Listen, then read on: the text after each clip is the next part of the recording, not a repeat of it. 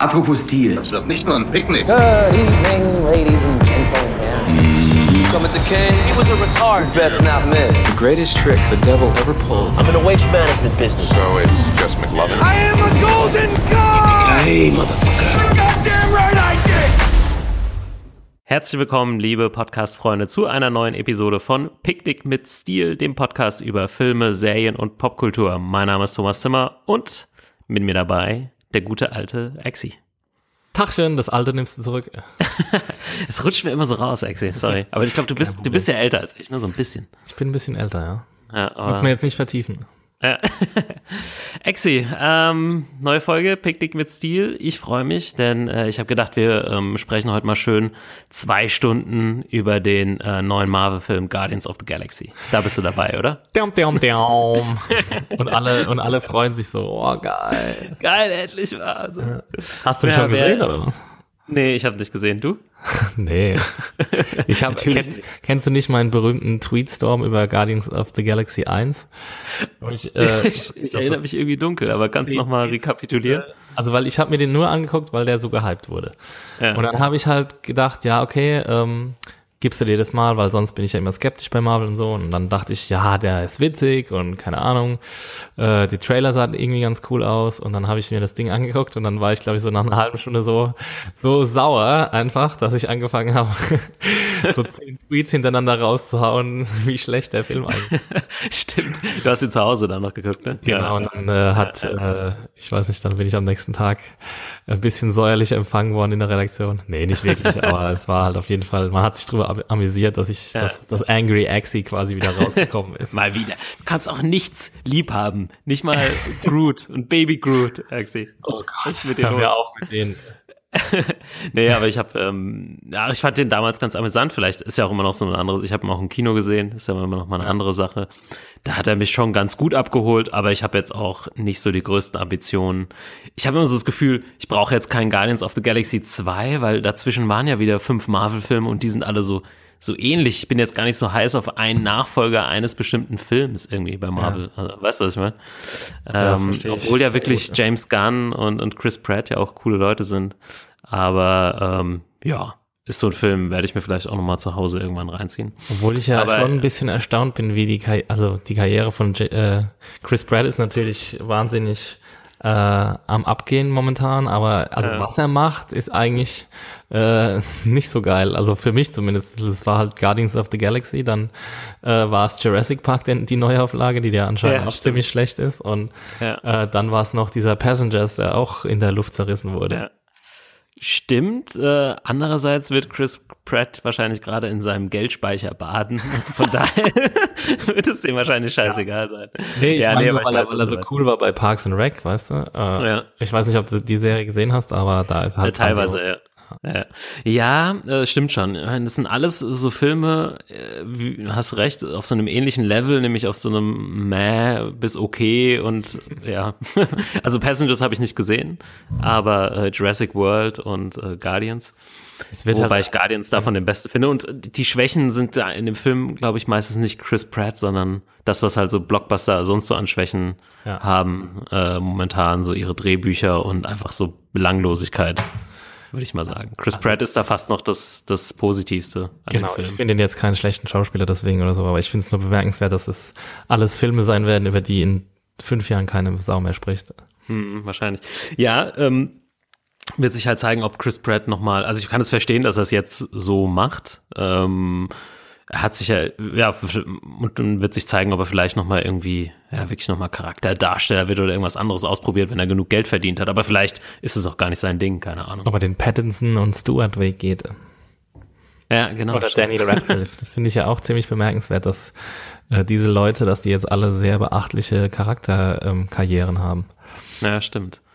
Stimmt, ja. Äh, Es sind drei gute Beispiele. Radcliffe war halt der Jüngste, ne? Äh, wo er schon irgendwie seine Kohle gemacht hatte. Und er kann sich ja, irgendwo gab es mal ein interessantes Interview, ich weiß nicht, war vielleicht Mark Maron oder so äh, im Podcast, ähm, wo er ziemlich, ja, wo er halt so ein bisschen erzählt hat, ne? Ich meine, er hat halt jung schon im Prinzip das ganze Blockbuster-Ding durchgemacht mit den Harry Potter-Filmen und dann hat er gesagt, jo, jetzt, aber dann hat er immer mehr Bock gehabt, richtig zu Schauspielern und ja, dementsprechend äh, ist er dann nochmal zum Theater und äh, probiert er jetzt auch alles Mögliche aus.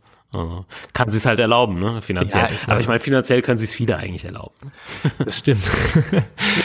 ja, aber Radcliffe ist echt geil, was der macht. Der hat ja diese Miniserie mit John Hamm gemacht über so einen russischen Arzt Ir- irgendwo in Sibirien. Die war ziemlich Ja. gut.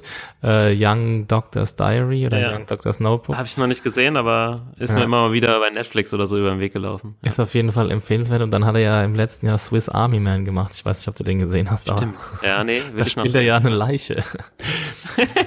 Das habe ich nie so ganz gerafft, äh, die Prämisse, aber ich wollte mir dann auch nicht zu viel spoilern. The Farting Und, äh, Corpse Movie. Ja, das ist genau das, hört man halt immer so und das will ich mir auf jeden Fall irgendwann nochmal noch mal angucken. Naja, Leute, ihr merkt schon, wir haben äh, unsere Struktur so ein bisschen äh, über Bord geworfen, haben wir ja letztes Mal schon gesagt. Statt ähm, gezielt über, weiß ich nicht, ein bestimmtes Review oder News-Themen zu sprechen, treffen Axie und ich äh, uns einfach mal äh, spontan einmal die Woche, je nachdem, oder alle zwei Wochen, um ein bisschen über unsere Filme und Serien, die wir gesehen haben, zu quatschen. Und ähm, es ja, geht ein bisschen spontaner zu, aber hoffentlich trotzdem nicht minder unterhaltsam. ähm, ja, Die große Hoffnung, ja. dass die Hoffnung stirbt äh, zuletzt. Nee, aber vielleicht nochmal für die, die jetzt zufällig die letzte Woche nicht gehört haben und sonst hören. Äh, wir haben gesagt, wir haben's äh, zeitlich hat es uns immer ein bisschen, äh, ist uns immer ein bisschen schwer gefallen, einen bestimmten Film zu sehen parallel, so dass wir den zusammen besprechen können. Und deswegen dröseln wir es jetzt einfach ein bisschen auf in so ein spontanes äh, Filmgeplapper unter uns beiden, äh, Seriengeplapper und ähm, gucken mal einfach äh, und hoffen, dass wir so wenigstens ein bisschen, bisschen regelmäßiger sind und äh, den einen oder anderen Tipp parat haben. Wir sind einfach so Axel? wahnsinnig beschäftigt, dass wir es nicht parallel ins Kino schaffen. Es ist tatsächlich, also ich schaff's äh, tatsächlich momentan nicht oft. Du wahrscheinlich noch ein bisschen öfter. Was hast du als letztes gesehen im Kino? Ähm, als letztes hab, war ich zum zweiten Mal in Tiger Girl. Ah, sehr gut. Ja gut, über den haben wir äh, schon gesprochen. Genau. Ähm, aber ich läute trotzdem mal unsere kleine Sektion ein. Läuft bei dir und dann können wir anfangen. Was läuft bei dir mit Tommy und Axie? Axie, willst du trotzdem starten? Jo, Äh, ich war nämlich noch äh, am gleichen Tag in einem anderen Film im Kino. Äh, und Double Feature. Double Feature gemacht am Sonntag. Äh, sehr beliebtes Feature bei mir, wenn man, äh, wenn wenn es ein verregneter Sonntag ist. Und Ja, sehr gut. das ist ja äh, ist ja das Be- Berliner Programm auch sehr groß oder Angebot sehr groß, dass man da um 12 anfangen kann und dann eigentlich bis nachts um 12 durchgehend ins Kino gehen kann. Das ist tatsächlich gut, weil manchmal vermisse ich hier echt die früheren Vorstellungen. Also ich meine, viele Kinos, selbst auch in Berlin, äh, gerade so Multiplex-Kinos, die öffnen ja, also zwei ist ja schon früh. Ne? Also manchmal ist es echt nervig. So gerade als äh, als junger junges Elternteil würde man auch manchmal gerne um zwölf ins Kino gehen. Das ist manchmal gar nicht so einfach. Und die York-Kinokette hier, die bietet es ganz schön an. Am Sonntag ist da immer so eine Matinee-Vorstellung um 12. Äh, Fängt es da, glaube ich, an. Und die sind auch echt gut besucht, muss ich sagen. Also das habe ich jetzt so, äh, so lang mache ich das auch noch nicht, dass ich sonntags mittags um 12 ins Kino gehe. Aber immer wenn ich gehe, ist das echt so, also mehr manchmal als unter der Woche irgendwie mittwochs um, um 20 Uhr oder so, muss man echt. Okay. Ja. Ja. Obwohl man muss auch sagen, die Berliner Kinos sind eigentlich ziemlich gut besucht. Also das äh, finde ich immer wieder überraschend. Also von einem Kinosterben kann da nicht gesprochen werden. Aber lass uns über einen Film reden. Und zwar äh, I Am Not Your Negro habe ich gesehen. Ähm, der Oscar, domin äh, Oscar nominierte, nicht dominierte, Dominierte. der Oscar dominierte äh, Dokumentarfilm von Raoul Peck, ähm, der ein Manuskript nimmt, das James Baldwin, ein sehr berühmter amerikanischer schwarzer Bürgerrechtler und ähm, Intellektueller, ähm, der hat ein 30-seitiges Manuskript geschrieben, ähm, aus dem er einen Roman machen wollte und die darin die Geschichte ähm, der Schwarzen in Amerika nacherzählen wollte. Also ein sehr, sehr ambitioniertes Projekt und er hat dieses Projekt auch nie fertiggestellt. Aber jetzt hat eben Raoul Peck äh, sich das Material genommen und hat daraus einen ähm, sehr ambitionierten auch Dokumentarfilm gemacht.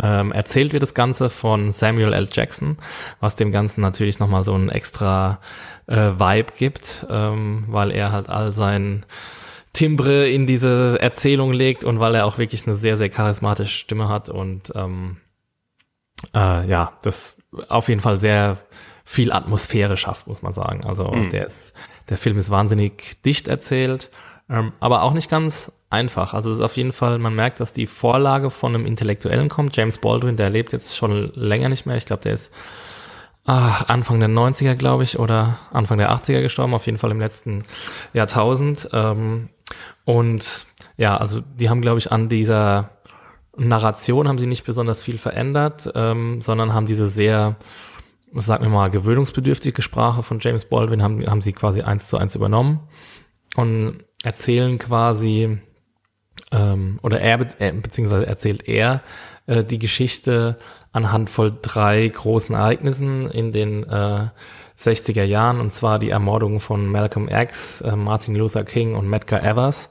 Ähm, also der letzte ist wahrscheinlich ein bisschen weniger bekannt. Ähm, die ersten beiden natürlich auch zwei große schwarze Bürgerrechtler, die beide ermordet wurden. Und anhand deren Geschichten erzählt eben James Baldwin so ein bisschen äh, diese ganze ja, ähm, Diskriminierung, die gegen, gegen schwarze Mitbürger auch nach Ende der Sklaverei noch auferrechterhalten wurde und ähm, was, was alles abging mit Lynchmorden, vor allem im Süden und so in Mississippi, in Alabama, was das eigentlich für ein Wahnsinn war und wie äh, die Schwarzen da eben behandelt wurden, wie, ähm, also Bürger zweiter Klasse kann man eigentlich nicht sagen, man muss eigentlich sagen wie Tiere teilweise.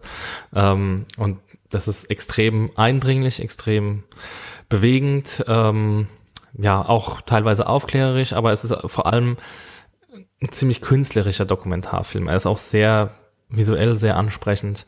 Ähm, und wie gesagt, mit der Sprache, da muss man erstmal ein bisschen reinkommen. Also ich fand, mhm. am Anfang fand ich ein bisschen unzugänglich, weil eben eine sehr literarische Sprache verwendet wird. Und das vielleicht nicht unbedingt zu den Bildern passt, die man da sieht. Ich ähm, wollte ihn auch sehen, ich habe ihn noch nicht gesehen. Er lief jetzt die letzten Tage, wahrscheinlich ist, ist er schon wieder raus, wenn ihr das hier hört. Äh, auf Arte konnte man ihn abrufen in der Mediathek. Äh, ich glaube, er ist nur sieben Tage drin, vielleicht ja länger, könnt ihr noch mal schauen. Ähm, da leider nur auf, äh, also nicht mit Samuel L. Jackson als Sprecher, sondern dann quasi nur die deutsche Version. Äh, ich wollte mir angucken, irgendwie hat nur meine Arte-App nicht funktioniert. Danke, Arte. er läuft ja aber auch noch, ja, danke, toll. Er läuft ja aber auch noch in einem Kino, also vielleicht schaffe ich es noch. Ähm, aber vielleicht nochmal die Frage, das ist ja ein sehr ähnliches Thema dann, äh, was wir neulich schon mal hatten bei, äh, wie heißt es, 13th von ja. Ava DuVernay. Genau. Ähm, ja, 13th, der, da konzentriert sich ja eher so drauf, wie die Sklaverei quasi über die Jahrzehnte dann ver, ähm, weiter gesponnen wurde, also ja, bis zu heute, ja. dass, dass das eben das Gefängnissystem eine neue Art von Sklaverei ist. Mhm. Und ähm, in dem Film geht es eher so drum, dass es um den Rassismus der Weißen gegenüber der Schwarzen. Ich meine, das ist natürlich auch das Thema von 13th und natürlich, sie haben die sehr ähnliche Themen, ähm, aber es konzentriert sich eben nicht auf diese, diese Fortführung der Sklaverei, sondern eben auf diese Morde und wie das alles ähm, ja in der schwarzen Community auch aufgenommen wurde und mhm. welche Mechanismen da am Werk sind. Hm. Ja, hört sich auf jeden Fall extrem interessant an. Der hat nicht den Oscar gewonnen. Ne? Ach nee, äh, OJ hat den, hat genau. Auch interessant zu sehen, dass dieses Jahr äh, mit 13 war ja auch ein Oscar nominiert und I'm Not Your Negro und äh, OJ ja. Simpson, äh, OJ Made in, äh, Made in America, drei Filme über ähnliche Themen, also über Schwarze in Amerika. Ähm, nominiert waren und dann, man muss halt auch wirklich sagen, OJ Made in America ist halt auch ein Bombenwerk. Ich weiß nicht, ob du es ja. gesehen hast. Aber das ja, habe ich gesehen, ja. Ja, also von deiner Seite dann wahrscheinlich auch eine Riesenempfehlung war von für mich auch ja, ein, ein Riesenwerk. Definitiv, definitiv. Obwohl es äh, ist nicht jetzt so, dass die ähm, es ist ja, war ja eigentlich eine Serie und es wurde dann als Film eingereicht, als Dokumentarfilm. Und jetzt hat, glaube ich, die äh, Academy auch die Regeln geändert. Also wenn es quasi ein Jahr, äh, ja, oder weiß nicht, vielleicht hätte dann I'm Not Your Negro äh, das gewonnen, weil äh, OJ gar nicht hätte antreten dürfen in dieser Kategorie. Ist mir jetzt persönlich nicht so wichtig, ähm, aber äh, vielleicht nochmal erwähnenswert. Dass, ja, ist mir äh, auch nicht wichtig, aber ich meine, man kann es auch so ein bisschen verstehen, weil die äh, die ganze Dokumentation geht, glaube ich, acht Stunden insgesamt. Genau. Und ja. das dann noch als Film zu klassifizieren, das ist halt schon ein bisschen sketchy, so, aber. Ja, das war irgendwie so, da wollte unbedingt irgendwie, ach, scheiß auf den Emmy. Ich meine, die hätten ja auch einen Emmy bekommen wahrscheinlich, ne? Und äh, wollten dann unbedingt den Oscar und das war wahrscheinlich so ein bisschen auch so ein politisches Ding. Aber gut. Äh, beide äh, Sachen, also OJ von meiner Seite auf jeden Fall empfehlenswert, äh, 13s auch. Und jetzt ähm, ja, kann man quasi ein Triple Feature machen. ja, wenn man extrem depressiv sein werden will, dann kann man das machen, ja. Aber es ist ja schon äh, auf jeden Fall auffällig, ne? Also wie das Thema momentan ähm, auch quasi Kunst und Kultur dominiert und äh, ja, zu Recht wahrscheinlich auch, wenn man sich die politische Landschaft anguckt. Genau, und das wollte ich noch zu einem Negro äh, sagen, dass ich meine, die, der, das Manuskript ist von, ich glaube, wurde in den 70ern erstellt und es ist quasi so zeitgemäß, dass man das gar nicht merkt. Also man, man, also das passt so gut auf die Entwicklungen, die heutzutage in den USA passieren, dass man quasi, dass einem gar nicht auffällt, dass das äh, schon 40 Jahre alt ist. Okay, dann können wir eigentlich äh, theoretisch mit äh, dem Thema direkt weitermachen. Es gab ja auch bei Netflix eine äh, neue Serie zum Thema, äh, Ja. Dear White People. Und ich habe gesehen, ähm, du hast auch das Review bei den Zane Junkies geschrieben. Habe ich Hast gemacht. es äh, sehr gut bewertet. Ich habe bis jetzt, ich hätte es jetzt vielleicht gar nicht unbedingt angesprochen, weil ich nur die erste Folge gesehen habe, aber können ja trotzdem mal, weil wir jetzt gerade beim Thema sind, kurz drüber quatschen. Ähm, Dear White People ist quasi eine Adaption von einem Film. Ähm, jetzt nochmal im Serien-Format bei Netflix und äh, dreht sich quasi, ja, spielt an einer fiktiven Universität und dreht sich so um äh, ja, schwarze Studentenverbindungen und Bürgerrechtler, wenn man so nennen äh, kann. Ähm, steht eine, ein Mädel im, im Zentrum. Jetzt muss ich gerade mal gucken, wie, weißt du noch, wie die heißt? Die, Äh, Logan die Brown und die Darstellerin. Okay, naja, auf jeden Fall eine junge schwarze Studentin, ähm, die quasi so eine Radiosendung hat auf dem Samantha Campus. White. Jetzt fällt mir das Ja, ein. ist Samantha White.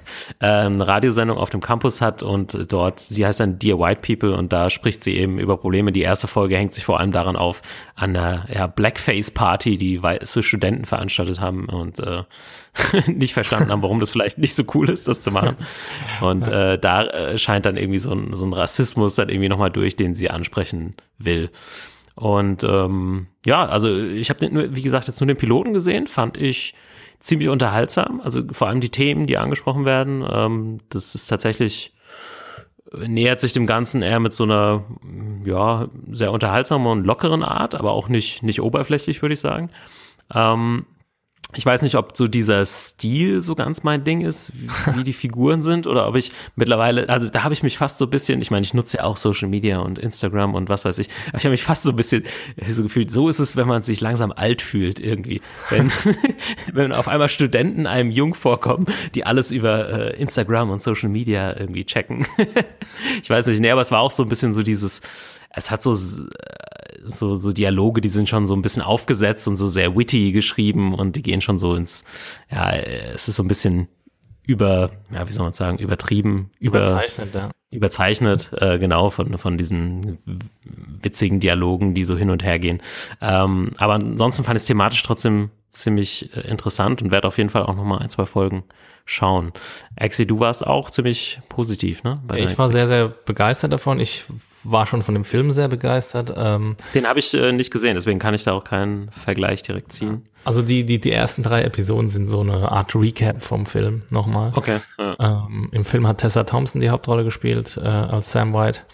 Und ähm, ja, in der Serie hat, die hat jetzt nochmal die Möglichkeit, da tiefer reinzugehen, was auf jeden Fall ähm, ja von Vorteil ist, weil sie macht es auch sehr gut. In ich habe jetzt drei Episoden gesehen und du kriegst dann immer so unterschiedliche Perspektiven äh, auf die gleichen Ereignisse. Also äh, es ist ja immer so ein bisschen umstritten, wie toll dieses künstlerische äh, Gimmick ist, dass man ähm, ein Ereignis aus verschiedenen Perspektiven erzählt erzählen lässt, aber ich finde, hier ist es sehr, sehr gut gelungen und ich finde einfach auch, dass die Charaktere äh, wahnsinnig gut geschrieben sind, weil sie alle so ambivalent sind. Also ähm, Sam zum Beispiel hat halt irgendwie einen weißen Boyfriend, äh, was ihr dann auch vorgeworfen als, äh, wird, als es rauskommt und so. Und da musst du dann halt auch überlegen, so ja, ist es nicht auch, geht es nicht auch ein bisschen zu weit, wenn jetzt Schwarze sich ähm, ähm, ja, von Weißen abgrenzen wollen, indem sie sagen, sie können auf keinen Fall mit denen zusammen sein und sowas.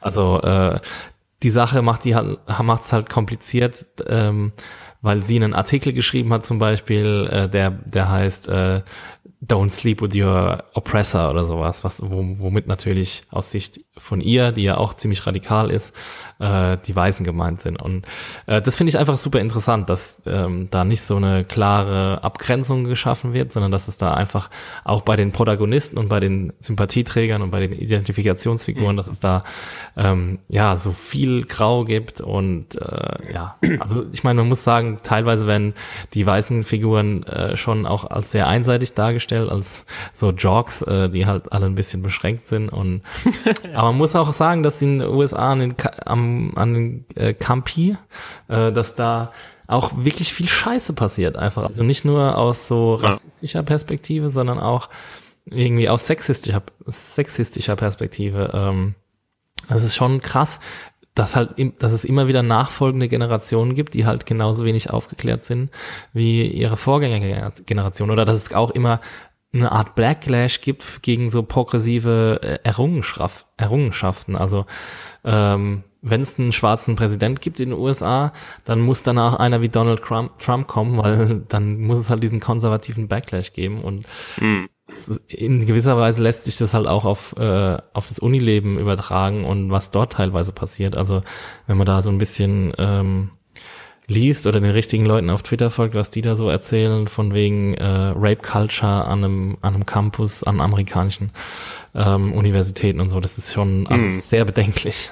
Und dann so dieses klassische, wenn es irgendwie ein weißer äh, Sportler ist, äh, der ja. dann irgendwie rausgehauen wird, etc. Also da kann man ja von, weiß nicht, äh, auch im Spiegel etc. liest man da äh, durchaus auch mal, immer wieder Stories, äh, auch wenn man jetzt nicht so tief drin ist im, im amerikanischen News-Leben äh, sozusagen. Aber nee, du hast recht. Also, und gerade wenn man tiefer drin ist, dann äh, kann man das so ein bisschen nachvollziehen. Ich weiß gar nicht, wie einfach. Ansonsten ist es, glaube ich, gar nicht so einfach, sich auf diese Serie so ein bisschen einzulassen. Ich glaube, wir wissen schon alle in der Allgemeinheit so genug über die USA und was da so abgeht. Ähm, damit man sich äh, ja mit der Serie auseinandersetzen kann, aber die fordert einen da auch schon ein bisschen heraus, äh, so ein paar Sachen auch abzulegen. Ne? Also, aber wie du gesagt hast, macht es auch gut, also dass es wirklich aus verschiedenen Perspektiven auch äh, gezeigt wird und eben gerade in der ersten Folge, ja, gibt's dann auch gleich äh, Leute, wie du gesagt hast, die sie dumm anmachen, weil sie einen weißen Freund hat etc. Und das wird dann auch nicht, ja, da muss man sich dann äh, irgendwie mit auseinandersetzen und gucken, okay, wer ist jetzt, ja, gibt es überhaupt jetzt gut und böse oder nicht? Ne?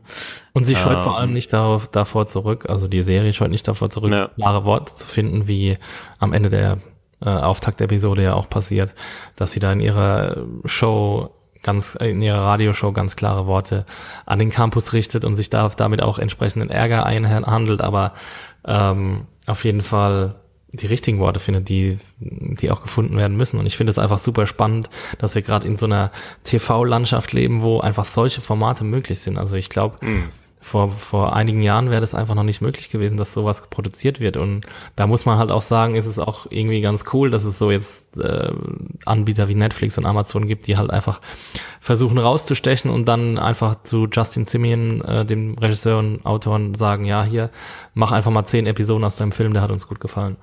Ja. Ja, genau. Also Dear White People ist auf Netflix. Ähm, wer irgendwas mit der Thematik anfangen kann, auf jeden Fall mal reinschauen. Ähm, I'm Not Your Negro hast du im Kino gesehen, ne? Hast du gesagt? Also müsste er teilweise vielleicht bei dem einen oder anderen auch noch im Kino laufen. Wie gesagt, Arte, vielleicht habt ihr noch eine Chance, da reinzuschauen. Ich glaube, Arte hat mitproduziert an dem an der Dokumentation. Auch ein bisschen interessant, dass äh, ja. Arte den ausstrahlt, während er noch im Kino läuft. Ähm, ja, stimmt. Gute Frage. Also wie gesagt, weil sie, glaube ich, mitproduziert haben. Das war, glaube ja. ich, wahrscheinlich irgendwie dann der Deal. Aber deswegen wahrscheinlich jetzt auch nur kurz äh, in der Mediathek. Obwohl bei Arte sind es eh immer nur sieben Tage. Ich weiß nicht genau. Hm. Ähm, okay, das war sozusagen das äh, Black Double Feature heute. Sonst ist alles ähm, komplett weiß. oh, endlich wieder weiß, ey. Das hat mir auch schon ein bisschen Angst gemacht. äh, ich kann ja mal mit einem ziemlich weißen Film weitermachen. Oder warte mal, eigentlich war ich dran, ne? Eigentlich bist, bist du jetzt dran. Jetzt müssen wir uns abwechseln, Tommy.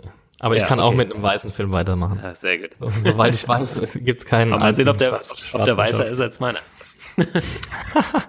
Ich, glaub, ich, ich, ich weiß ja, glaube ich, schon, was du meinst. Aber ich fange mal, ich mach mal an mit was bisschen leichterem, bisschen leichtere Kost, jetzt wo man Leichter, irgendwie locker, flockig. Ja, komm. die ganze Zeit über so gesellschaftlich relevanten Kram ja, redet. Das will auch keiner hören. die haben schon wieder die Hälfte abgestellt, ja, hier. ja, schon. Social, Social Justice Warriors. Thomas das ist schon wieder, genau, das ist schon wieder SEO-Gift, was sie hier machen, ja.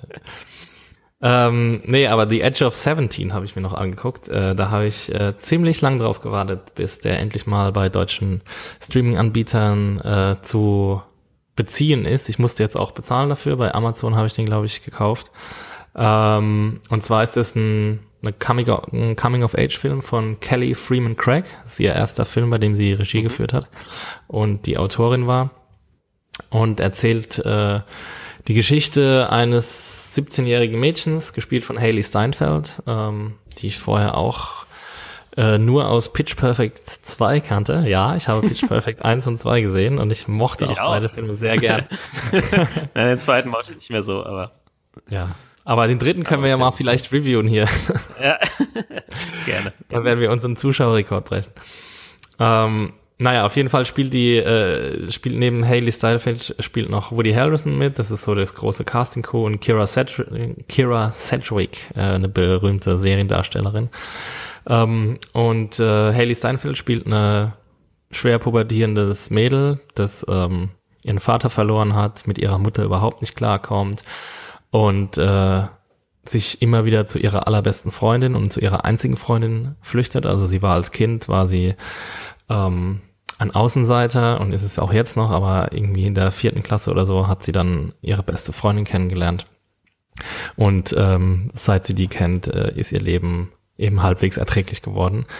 Nur kommt es dann so, dass äh, ihre beste Freundin sich natürlich in ihren Bruder verliebt und die beiden dann auch äh, zusammenkommen und auch in einer sehr witzigen Szene erwischt werden äh, von der Hauptfigur, äh, wie sie zusammen im Bett liegen und diverse Dinge veranstalten.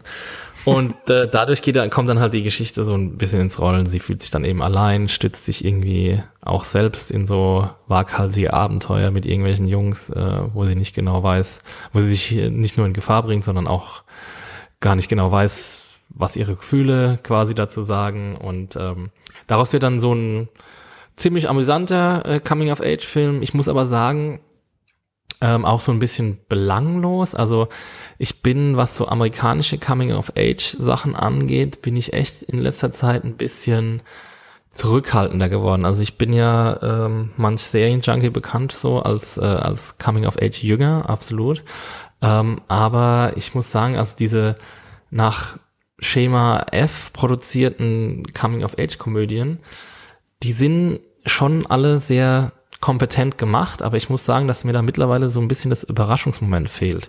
Also das hat mich jetzt so ein bisschen erinnert an ähm, so Sachen wie äh, Paper Towns oder sowas. Ähm, und dann dieser eine mit Miles Teller und äh, Shailene Ja. Woodley. Äh, ich weiß nicht, ob dir jetzt gerade der Titel einfällt. Stars in your, äh, nee, The Fault in Our Stars, nee. Das ist auch so einer, aber den meine ich nicht. Aber das ist auch ein sehr gutes Beispiel davon. Ähm, genau, The Fault in Our Stars ist auch ein gutes Beispiel dafür. Und es ist halt so Young Adult-Kram eher. Und ich habe Mhm. irgendwie so das Gefühl, dass die, ähm, das Coming-of-Age-Sachen jetzt auch so so in Richtung Young Adult abdriften und das ist halt alles, ich finde das halt alles so sehr, sehr harmlos. Ähm, und äh, Me and Earl in the Dying Girl zum Beispiel ist auch noch ein gutes Beispiel dafür. Ähm, und äh, ja, mir fehlt da so ein bisschen der, der emotionale Punch, weil man irgendwie weiß, dass am Schluss ja doch irgendwie alles ausgeht und dass alle ihre, ihre, ähm, ihre was draus lernen, dass sie alles was draus mitnehmen. Ähm, und äh, ja, also gut, der wird, ich würde sagen, der wird über die, das Mittelmaß hinaus gehoben durch die Darsteller. Also Haley Steinfeld ist sehr, sehr gut in dem Film. Und Woody Harrison ist halt Woody Harrison, den kann ich mir immer angucken, ehrlich gesagt. Also Geht den finde ich, finde ich echt großartig. Ähm, aber ja, das ist jetzt halt kein Film, über den ich noch irgendwie drei Tage länger nachgedacht habe, Ja. wie es zum Beispiel bei Blau ist eine warme Farbe der, der, der Fall war. Das ist äh, The Edge of 17. Ich habe gerade nochmal nachgeguckt, gibt's auf jeden Fall bei Amazon und iTunes und diversen anderen äh, Anbietern zum Ausleihen sozusagen, aber noch nicht im, in der in der Flatrate. Was ist denn, weil du es gerade gesagt hast mit harmlos etc., ähm, es war doch jetzt auch relativ viel Bass über diese neue Netflix-Serie, die ja auch so ein bisschen äh, Ah, Coming 13 of Age. Why? Genau. Ähm, Ja, habe ich nach frag fünf jetzt nochmal aus Interesse. Okay. Ähm, nach fünf ja, Episoden, aber immerhin. Ja, weil es hieß, es wird nach vier Episoden gut oder so. Ähm, ja, da geht's ja irgendwie äh, um ein Mädel, das, das Selbstmord begangen hat und dann äh, schickt sie ihrem ehemals besten Freund 13 Tapes, auf denen irgendwie sie erklärt, warum sie Selbstmord begangen hat und jedes Tape ist einem anderen äh, Mitschüler gewidmet und so und da geht's um Bullying und ja, es ist, ich weiß auch nicht, ich verstehe den Hype ehrlich gesagt überhaupt nicht, weil ähm, also ich finde die Geschichte, das ist auch so ein Young Adult. Also es ist adaptiert von einem Young Adult Roman. Und man merkt das irgendwie. Ich finde, die haben halt, also obwohl die Serie ähm, wohl am Ende ihrer Staffel was sehr Aufsehenerregendes macht und das auch ähm, ziemlich äh, deutlich zeigt, ähm, wofür es jetzt auch ziemlich viel worüber es ziemlich viel Aufregung gab. Aber ich weiß nicht, am Anfang ist die halt noch so zahm und alles sieht so glatt aus. Und ich finde, wenn da nicht visuell auch was Interessantes passiert, dann finde ich auch äh, es schwer in die Geschichte reinzukommen, wenn die Schauspieler, die zwar okay sind in 13, 13 Reasons Why, die werden, teilweise werden sie halt total gelobt, äh, dass sie großartig sind, was ich jetzt in den ersten vier, fünf Episoden nicht erkennen konnte. Und dann, ähm, ja, komme ich da einfach nicht so, so richtig rein. Und die Story an sich, die hat mich jetzt auch nicht gehuckt, vor allem weil du denkst so, ja, warum wartet er immer einen Tag, bis er sich die nächste ähm, Kassette anhört? Warum hört er sich nicht alle auf einmal an und so? ordentlich Binge-Listening. Ja, nee, genau, weil er, ich meine, also wenn du so Kassetten kriegst, dann hörst du die doch auf alle auf einmal an, wenn du weißt, wenn du wissen willst, was mit der, mit, mit dem Mädel passiert ist. Ja. Aber gut, das ist jetzt nur ein kleines Ding, aber ich, Okay. also ich kenne viele, die es fanden es gut, ich fand es nicht so gut. Okay. Ja, ich wollte nur noch mal deine Meinung dazu hören. Ich habe halt auch viel drüber gelesen, war jetzt auch nichts, was ich mir unbedingt anschauen wollte. Jetzt erstmal auf den ersten Blick, aber wenn du jetzt gesagt hättest, muss man sehen, äh, hätte ich vielleicht mal einen Blick riskiert. Aber ähm, es hat ja doch auch trotzdem so ein bisschen den Zeitgeist scheinbar getroffen. Wahrscheinlich gerade auch eher bei jüngeren äh, Zuschauern, für die es ja wahrscheinlich gedacht ist. Aber es gab ja auch ein bisschen äh, durchaus Kontroversen wegen des äh, Suizidthemas etc., ähm, wie damit umgegangen wird. Jetzt gibt's ja wohl so äh, Warnungen auch noch vor der Serie oder vor den Episoden. Äh, hab ich heute irgendwo gelesen. Ja, und es gibt noch eine, eine Doku, die sie irgendwie angeschlossen haben, um das Ganze ein bisschen aufzudröseln. Aber ja. Um mich ich zum auch nicht gesehen. Ja. Um es zum 17. Mal zu wiederholen, äh, weil du meinst, äh, wenn ich dir jetzt ir- irgendwas unbedingt empfehle, dann machst du es auch. Guck The Leftovers, weil die dritte Staffel. Habe ich sogar. Ah, ich Ah, habe es ja. dir vorhin im Vorgespräch äh, gar nicht äh, gesagt, aber ich bin, bin dabei. Ich bin dabei. Oh. Ähm, zweite Ja, Staffel, mich sehr. äh, vierte oder fünfte Folge. Ah, sehr cool. Ja. In der zweiten Staffel, oder wie? genau, die, ich, nee, warte mal, was ist jetzt die dritte, ist die neueste, ne? Ja. Genau, ich hatte die erste geguckt und die zweite irgendwie ähm, nicht eingestiegen Ja. und äh, liegen lassen und äh, die holen wir jetzt gerade nach und ich glaube, das wird auch relativ schnell gehen, weil wir sind jetzt tatsächlich echt ganz schön gehuckt auch. Wieder. Yes, yes, finally. Leftovers. Und die dritte Also- Staffel ist so gut. Also freu Ja. dich. Können wir vielleicht äh, demnächst mal ein bisschen über die, über die dritte dann quatschen. Ähm, ich sage jetzt nicht zu viel über die zweite, aber ansonsten äh, oder an sich kann man sagen, Leftovers auf jeden Fall ähm, Top-Serie. Ich hab, ich vergesse manchmal, wie sehr ich eigentlich Mystery-Serien mag. Ja, ich meine, Akte X äh, war auch so meine erste große Liebe. Und ähm, nach Lost war man dann wahrscheinlich einfach so ein bisschen geschädigt oder war es mir erstmal genug. Und ähm, ist ja auch jetzt wieder Damon Lim- Lindelof äh, im Spiel bei The Leftovers, aber ich glaube, er macht einiges dort besser, was er bei Lost vielleicht irgendwie äh, bisschen verpeilt hat. Oder wo sie sich, weiß nicht, so weit aus dem Fenster gelegt haben. Aber ich bin eigentlich Lost auch gar nicht so böse für das Ende, wie viele andere. Ähm, das war trotzdem eine, eine sehr, sehr gute Serie. Nur, ja, teilweise war es halt wirklich sinnlos, was gemacht wurde mit irgendwelchen, äh, irgendwelchen Rätseln, die angeteased wurden und irgendwelchen Mysterien. Äh, da sind sie so ein bisschen übers Ziel hinausgeschossen. Ich glaube, äh, bei The Leftovers, ich finde es ja ganz witzig, in der zweiten Staffel gibt es einen anderen Vorspann und einen anderen Song, Ja. äh, der ja gleich schon äh, im Song in der gibt's ja die Zeile irgendwie let the, myst I let the mystery be oder sowas. ähm, also ich scheiße aufs Mysterium. Äh, also ich glaube, das ist auch ein bisschen wahrscheinlich so eine Lindelof-Aussage. Ja, es gibt diese Mysterien, aber hängt euch nicht zu sehr daran auf. Sozusagen. Genau. So interpretiere ich es momentan auf jeden Fall. Ja, Und so das war ja war ja auch die erste Staffel. Genau, er sagt es ja auch genauso. Also er will überhaupt nicht, er, er will auch nichts aufklären und so. Und das ist halt auch das, das, die große Verbesserung Hm. gegenüber von Lost. Ja. Gut, jetzt sind wir ein bisschen äh, hin und her geschweift, aber ist auch nicht schlimm. Wie gesagt, The Leftovers, ähm, ich guck's gerade über mein US-HBO-Abo, aber wahrscheinlich auch bei Sky verfügbar. Genau. Ich weiß nicht, ob jetzt parallel zur dritten Staffel auch auf Sky. Parallel, ja. Ah, okay. Und dann gibt's wahrscheinlich die alten auch.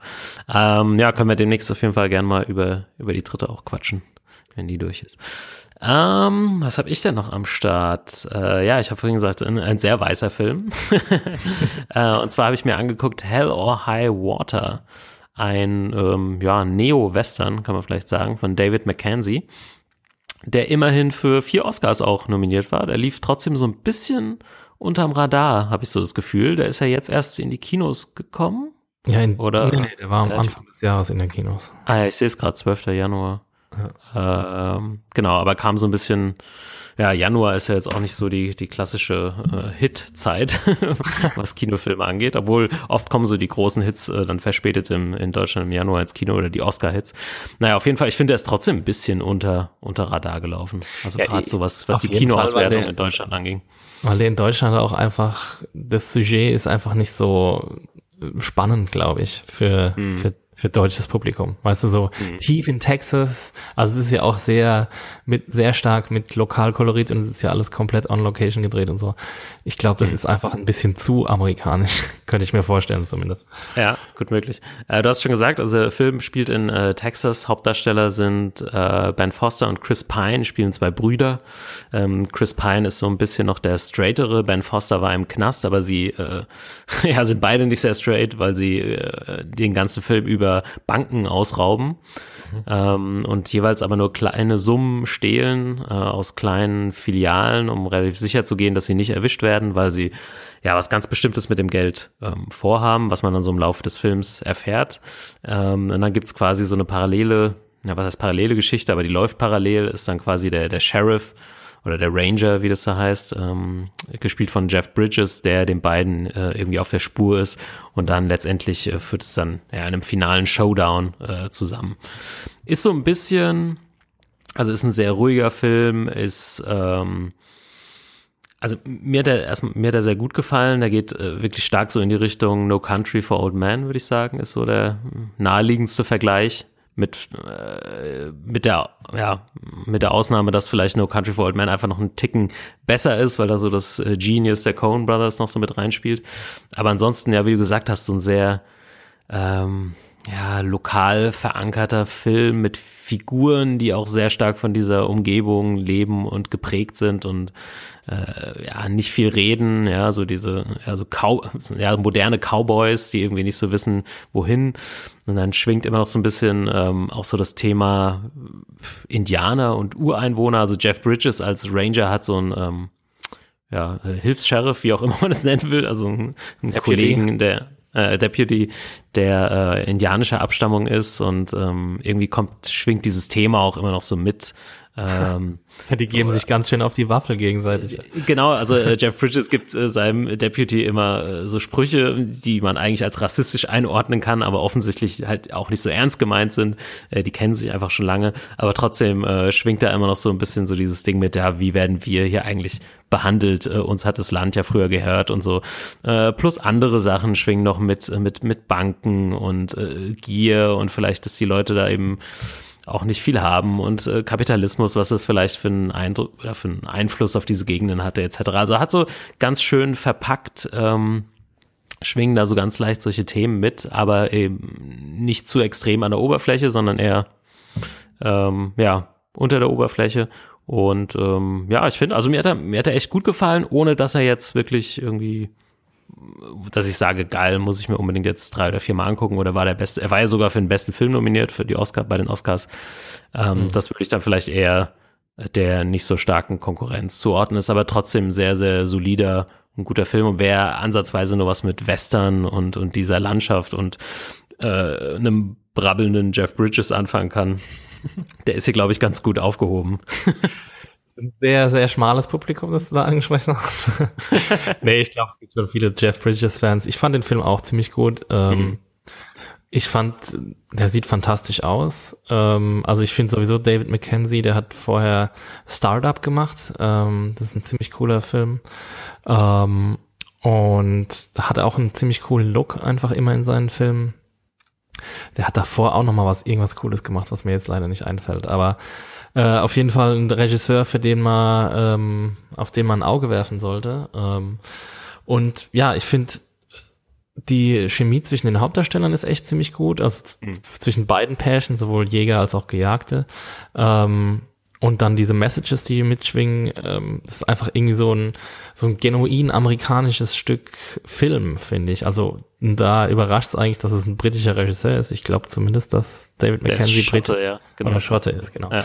Ähm, und dass der dann halt eigentlich so das einfangen kann, also auch äh, irgendwie so diese, diese Verzweiflung, die dort herrscht in diesen kleinen texanischen äh, Dörfern oder Orten, die halt früher, ganz früher irgendwelche Cowboy-Orte waren und äh, dann irgendwelche Ölorte und jetzt äh, gibt's halt einfach nichts mehr und äh, es gibt halt noch wenn, wenn man Glück hat, gibt's halt noch eine Bankfiliale im Ort und einen Diner und irgendwie, äh, weiß nicht, einen Metallwarenladen oder so, wenn überhaupt. Oder Ja. wahrscheinlich halt irgendwie fünf Kilometer draußen gibt's einen Walmart, aber sonst gibt's halt nichts mehr. Und ähm, ja, diese Verzweiflung, die die Menschen dort befällt und zu welch verzweifelten Handlungen sie dann greifen können, das finde ich schon echt ganz cool eingefangen. Fangen. Ja. Nee, fand ich auch gut. Also wie gesagt, ich äh, bin auch ein Sucker sozusagen für, für so Neo-Western-Sachen und die diese, das ist ja auch ein bisschen, äh, wir mochten ja auch True Detective super gerne, obwohl das jetzt in einer anderen äh, Region spielt, aber auch so dieses, ne, äh, äh, was sehr abgelegenes äh, ist, wo es echt auch strange Leute gibt und wo einfach halt nicht viel ist, ne, da ist halt einfach irgendwie kein äh, Ka Superkapitalismus irgendwo angekommen. Das hat diesen Gegenden auch nicht viel gebracht, ja. Die, die, die Jobs etc. sind einfach woanders hingewandert. Ähm, obwohl natürlich jetzt auch nicht so der beste Ansatz äh, aller Trump ist, äh, zu sagen, man holt das jetzt irgendwie wieder zurück, ja. Ja, aber es ist funktioniert. Also, Richtig, ja, das ist, äh, man kann jetzt nicht einfach wieder wahllos irgendwo rumbohren oder irgendwelche Kohleminen äh, wieder auferstehen lassen etc. Aber es ist natürlich, es gibt da eben diese Leute und äh, mit denen setzt sich so ein Film halt auseinander und das macht er echt ziemlich cool. Was ich, ähm, also als Beispiel, ähm, vielleicht kann man den einen oder anderen dann nochmal begeistern für den Film. Ich fand sehr gut, dass sie da äh, eine Bank ausrauben, die Jungs. Und äh, wie gefährlich das in äh, Texas sein kann, Ja. wo jeder irgendwie eine Knarre hinten in seiner äh, Hosen in seinem Hosenbund irgendwie fest hat und äh, meint, er müsste dann irgendwie so Billy the Kid mäßig den Helden spielen. Das fand ich äh, mal irgendwie cool für, für so einen äh, Bankraubfilm, dass das mal ausgespielt wurde. Dass äh, Genau. die Jungs, die da eine Bank ausrauben, sich tatsächlich auch in Gefahr begeben, wenn sie nicht richtig aufpassen, äh, was da los ist mit den Leuten. Das fand ich sehr, sehr gut. War auch, äh, erinnert mich gerade so ein bisschen an The Place Beyond the Pines. Ich weiß nicht, ob du Mhm, dich an stimmt, den ja. äh, Film erinnerst. Da war das ja. auch so sehr gut dargestellt, wie kompliziert es eigentlich ist, wenn man mit einer Knarre in eine Bank reinrennt, dass es, äh, dass da halt wahnsinnig viel schief gehen kann auch. Genau. Ähm, Hello High Water. Ja, ich habe den äh, auf dem US iTunes gesehen. Der müsste jetzt aber, wenn er im Januar in den Kinos war, wahrscheinlich auch bald auf den deutschen VOD-Plattformen irgendwie landen. Geht davon aus, ja. Ich habe jetzt eben mal nachguckt, scheinbar ist er noch nicht da. Aber ja, kann man sich sicherlich bald auf Blu-ray oder bei iTunes etc. anschauen. Genau. Ähm, Exi, hast du noch was am Stissel? Ich habe noch ein belgisches Sozialdrama zu bieten. Oh, exquisit. bisschen Highbrow-Film noch. Und zwar heißt der Film äh, Das unbekannte Mädchen und ist von den legendären äh, belgischen Filmemachern Jean-Pierre und Luc Dardenne. Die ein Bruderpaar. konstant äh, Filme raus, oder? Ich habe immer das Gefühl, wenn ich einen gesehen habe, habe ich drei schon wieder verpasst von denen. Auf jeden Fall. Also ich habe äh, versucht, die letzten paar alle zu gucken, äh, ist mir auch gelungen.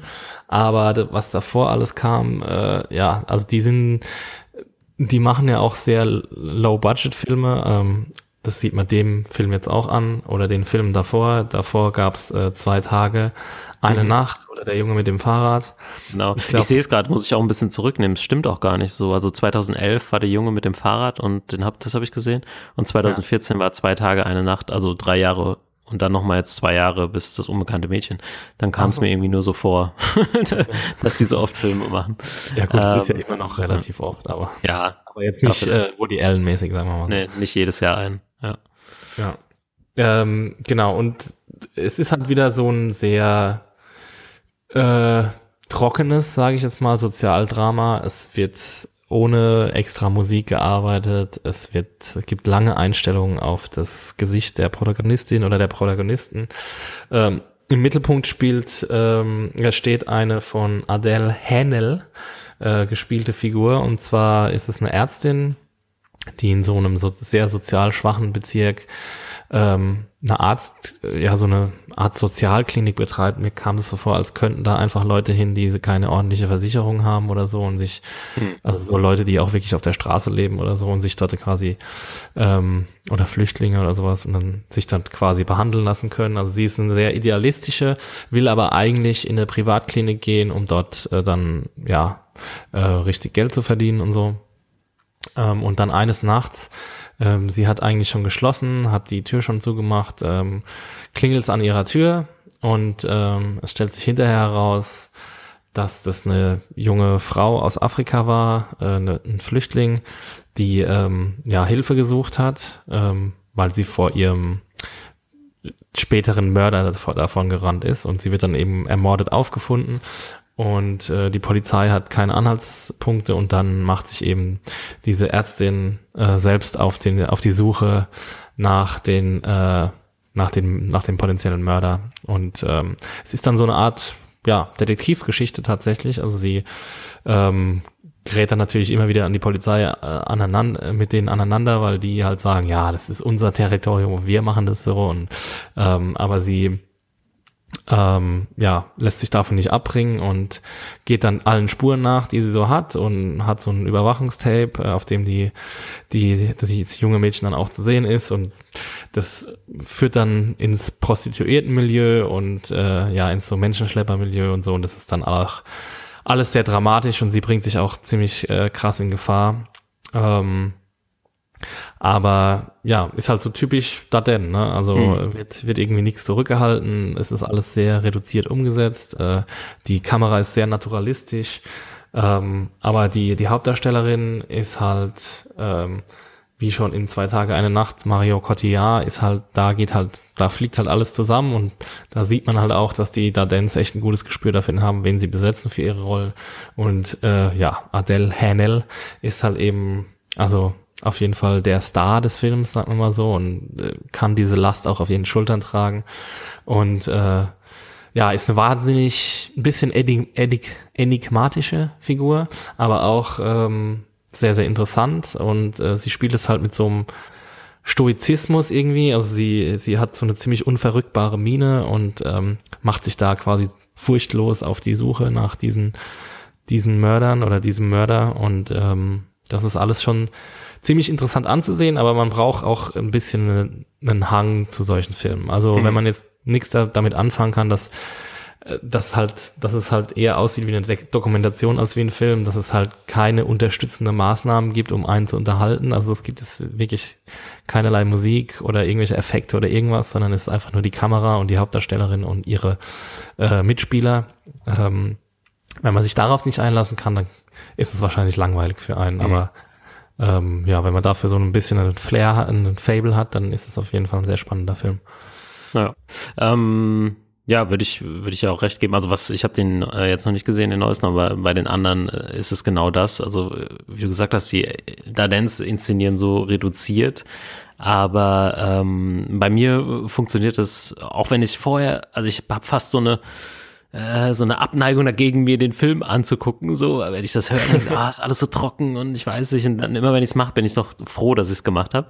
Ähm, weil irgendwie finde ich, äh, schaffen die es trotz dieser Reduziertheit und diese äh, ja, dieses unspektakulären Inszenierens ähm, einen irgendwie reinzuziehen. Mit, äh, es sind dann irgendwie die Schauspieler und die Bilder und ähm, ja, auch wenn das, wenn das so unspektakuläre Geschichten auf den ersten Blick sind oder ähm, ja, einfach so, ja, so, so, wie du sagst, so Sozialdramen, ähm, finden die halt eben ihr, ihr filmisches Drama irgendwie immer sehr gut. Also ich habe auf jeden Fall auch Bock, mir den anzugucken. Ähm, hast du den im Kino gesehen oder Nee, bei Amazon habe ich den gesehen. bei Amazon? Okay. Genau. Äh, also gibt's jetzt auch als Video on Demand.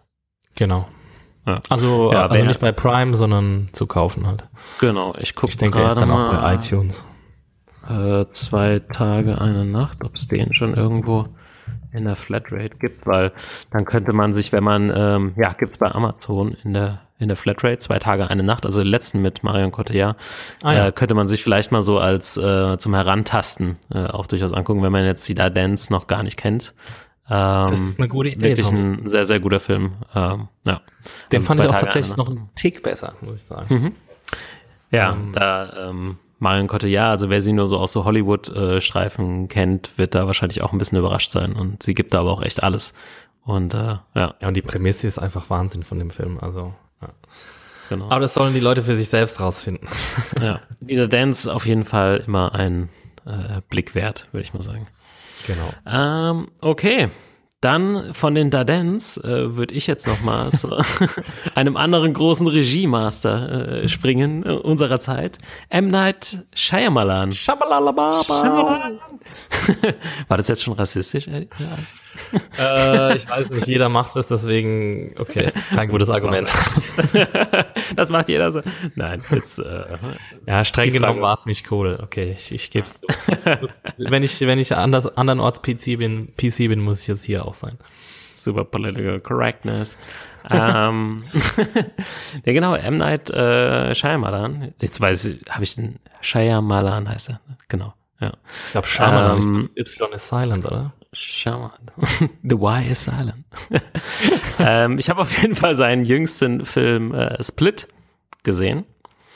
Ähm, der mit James McAvoy in der Hauptrolle besetzt ist. Und wie heißt diese junge Dame nochmal? Äh, jetzt habe ich meinen Mist. Jetzt habe ich mein Fenster geschlossen. Weißt du, wen ich meine? Ich weiß leider nicht auswendig. Ne? ähm, Anna, Anya Taylor-Joy äh, spielt die zweite Hauptrolle. Das ist eine ja, Ach, junge stimmt, ist- Man kennt sie ja. teilweise aus The Witch, glaube ich. Genau, The Witch, großartiger Film. Ähm, ich habe sie noch bei irgendeinem Netflix-Film gesehen, bei Barry, glaube ich. Diesen mit äh, Obama-Film. Obama. Egal. Auf jeden Fall äh, Split, neuer Film von M. Night Shyamalan. Ähm, M. Night Shyamalan, ne, wie ihr alle wisst, äh, früher mal als das Wunderkind in Hollywood gehypt, nach The Sixth Sense und was gab's da noch, Unbreakable etc. Ähm, danach so ein bisschen im Directors Jail gelandet. Er hat auch wirklich, das habe ich mir gerade nochmal angeguckt, ein paar äh, roughe Jahre. Äh, Moment. Lady in the Water. ja, also, ja, pass auf, es geht ja noch weiter. Science. Äh, hintereinander gemacht. Naja, Science ist ja noch, äh, das war ja noch quasi äh, der, Höhen, der Höhenflug. Ja? Also, ähm, dann nach Science kam The Village. Äh, okay, dann hat's angefangen. Äh, The Lady in the Water, The Happening, Die Legende von Aang und After Earth. Also es sind vier Filme hintereinander, die äh, gefloppt sind und wirklich auch hart einstecken mussten, was äh, die Kritik angeht. Und jetzt hat er sich, äh, dann hat er eigentlich nur Wayward Pines gemacht, diese Serie, und hat sich dann mit seinen letzten beiden Filmen The Wizard und jetzt äh, Split so wieder ein bisschen ähm, ja, an die Oberfläche äh, gebracht, ja. Also wieder, ähm, ja, so ein bisschen wieder Credit aufgebaut bei den Kritikern und bei den Fans. Es gibt doch jetzt die Shyamalan-Saisons. Die Shyamalan Renaissance, genau. Shyamalan-Saisons. obwohl ich The Visit jetzt auch noch nicht gesehen habe. Ähm, er arbeitet, hat jetzt aber auf jeden Fall für The Visit und Split mit äh, Blumhouse Productions zusammengearbeitet. Wir haben ja schon, glaube ich, mal drüber gesprochen, dass es dieses Studio, was diverse günstige Horror- und, und Genrefilme macht und ähm, ja, er, er versucht eben extrem günstig zu produzieren und dem äh, Regisseur äh, dafür aber freie Hand äh, zu lassen. Und bei Split, ähm, würde ich sagen, hat das ziemlich gut funktioniert. Es ist äh, geschrieben, ist der Film von Shyamalan und äh, Regie eben auch geführt. Es geht um, ja, im Zentrum steht einer von James McAvoy gespielter äh, äh, Mann, Mann, der ähm, ja, wie sagt man das, Split Personalities, äh, schizophren ist, äh, multiple Persönlichkeiten hat.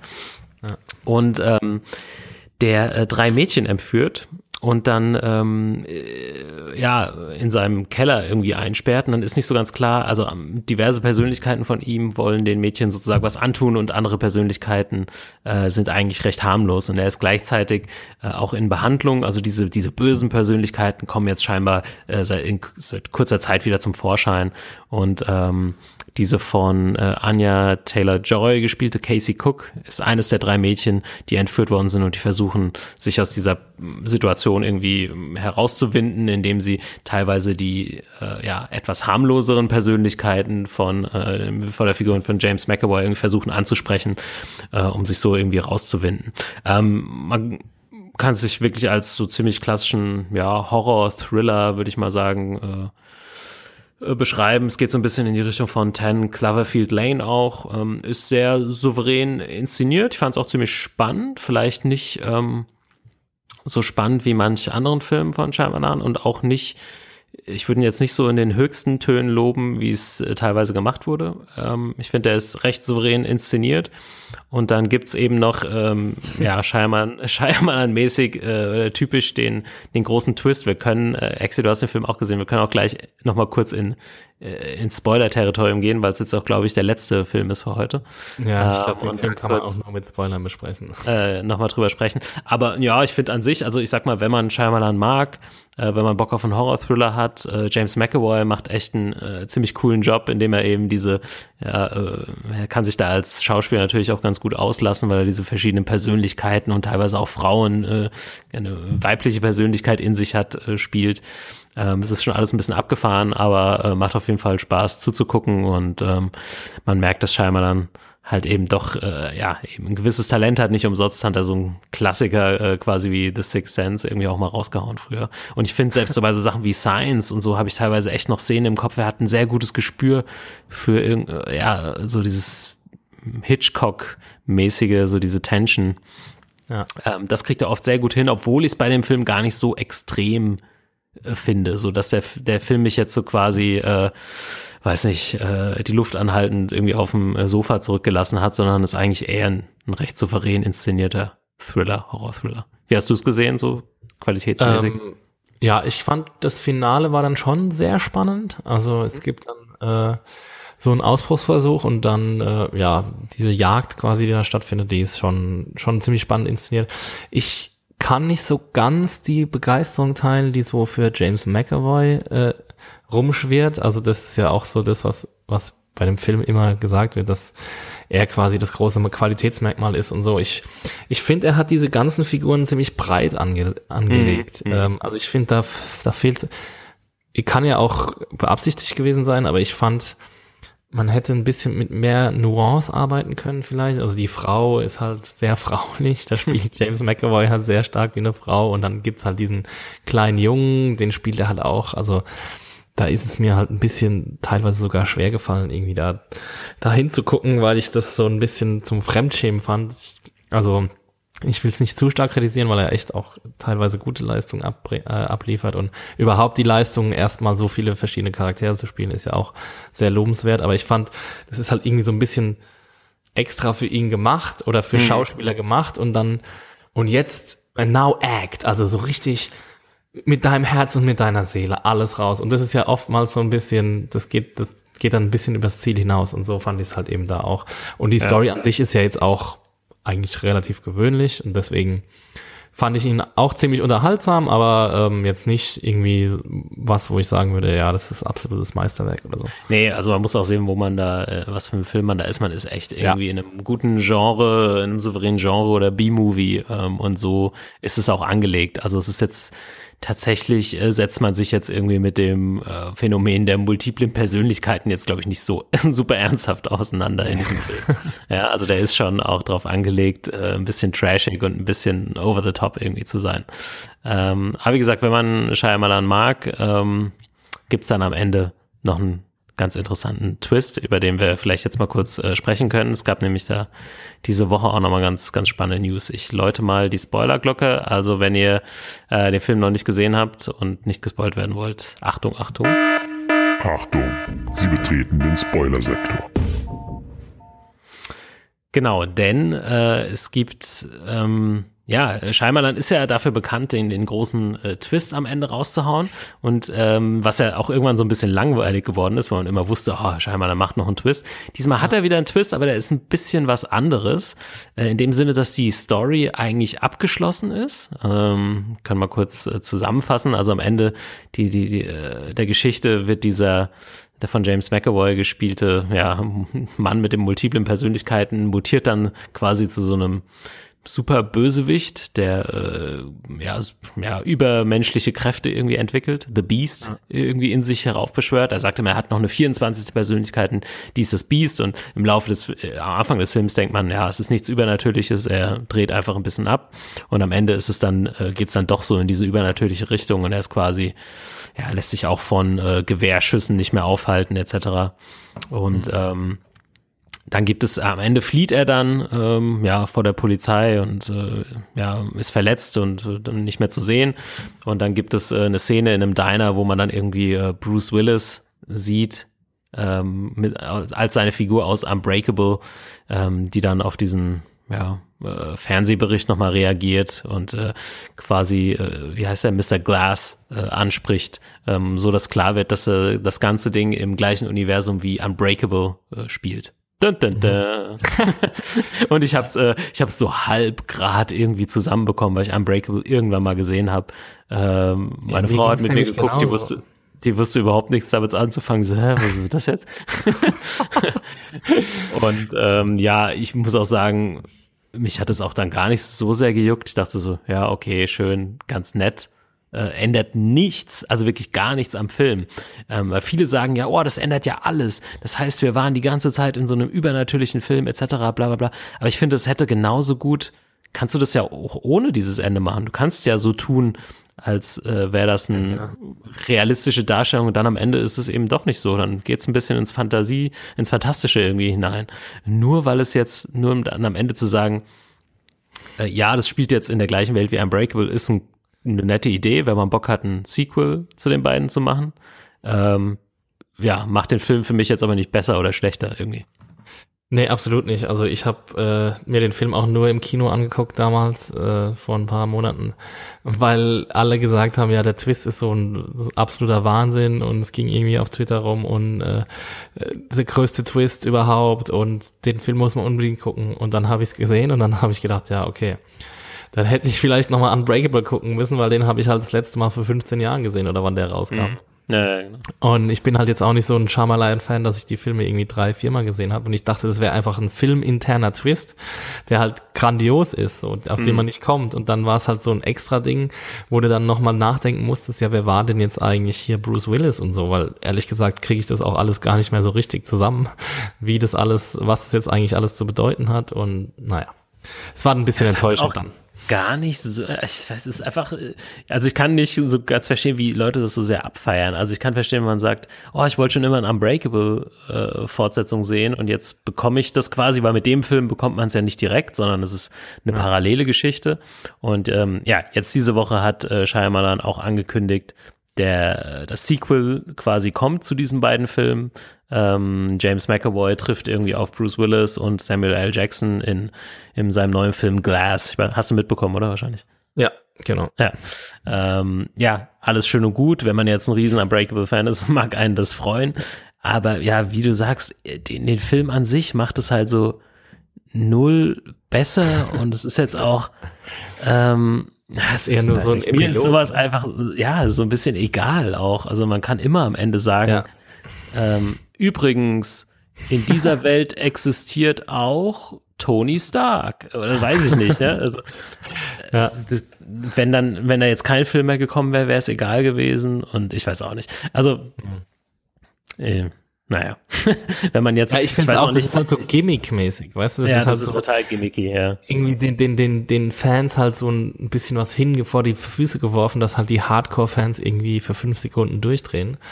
Aber es ist, also, ich weiß auch nicht, das ist halt, ich weiß nicht, das, ist halt- das, das ist schwer zu beschreiben, was mich daran stört, aber es ist irgendwie so berechnend auch, finde ich. Also man sagt halt, ja, dann, man weiß genau, was passieren wird, wenn, also es ist halt quasi für so, für so Twitter und Facebook gemacht ähm, dass die Leute Ja. halt durchdrehen, so, oh my god, I can't believe what I just saw.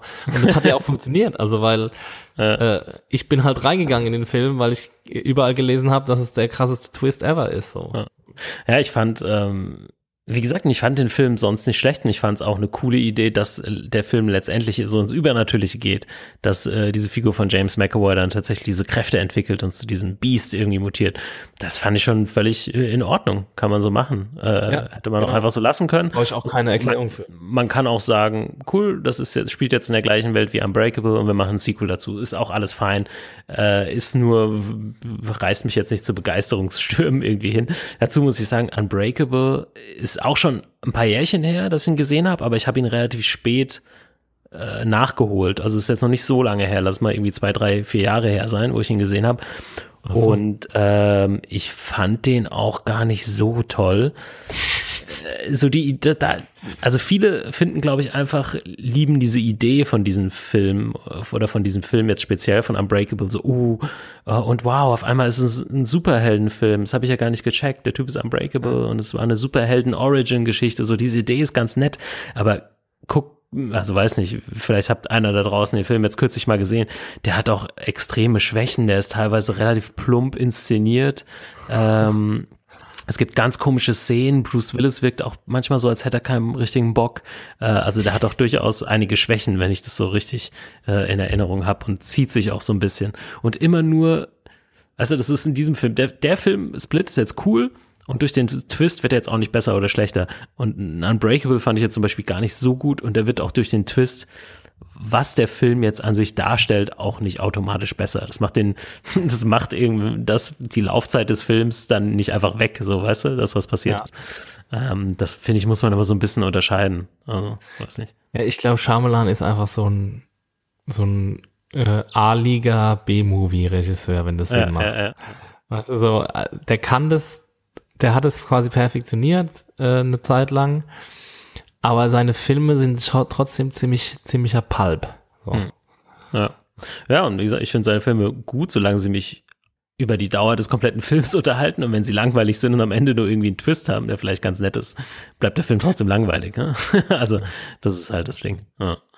Naja, ähm, aber Split, äh, ich auch wieder, glaube ich, im US iTunes Store gesehen, könnte sogar, also wird hier, glaube ich, noch nicht als VOD raus sein, weil er jetzt erst im Kino lief, ne? Vor Ja. ein paar Wochen. Ja. Also müsst ihr mal schauen. Ähm, der wird aber dann auch nicht mehr so lange dauern, bis er auf Blu-ray etc. rauskommt. Also ich finde, man kann sich auf jeden Fall, gut, jetzt die Leute, die jetzt zugehört haben, haben ihn wahrscheinlich schon gesehen oder wollen sich ihn nicht unbedingt angucken.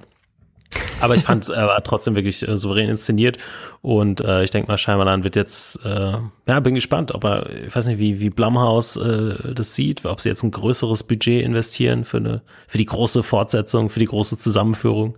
Mal schauen. Nee, aber da ist, glaube ich, nicht mehr, das ist, glaube ich, Universal, oder?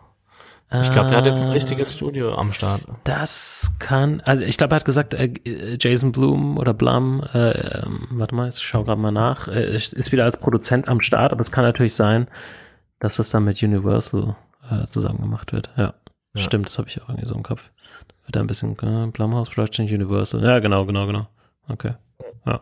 Dann kommt er unter dem größeren Label raus, macht ja auch Sinn. Dann Der mit einem großen. auch schon ein Startdatum gekriegt und alles, ich glaube 2019. Raus. Genau. 18. Januar. Hype Train. 2019. Whoop, whoop. Glass. Wird der Film heißen. Einfach in Jo. zwei Jahren angekündigt, ey, auch so geil. Ja, ah ja, scheinbar dann. Hau da mal einen raus. Da haut er mal einen raus. Aber ja, ich find's also cool, dass er wieder Chance hat. Und dafür ist, ist Blumhouse echt cool. Also, dass sie solche Sachen mal ausprobieren. Das finde ich eigentlich echt immer ganz nett. Jo. Ich glaube, von meiner Seite war's das.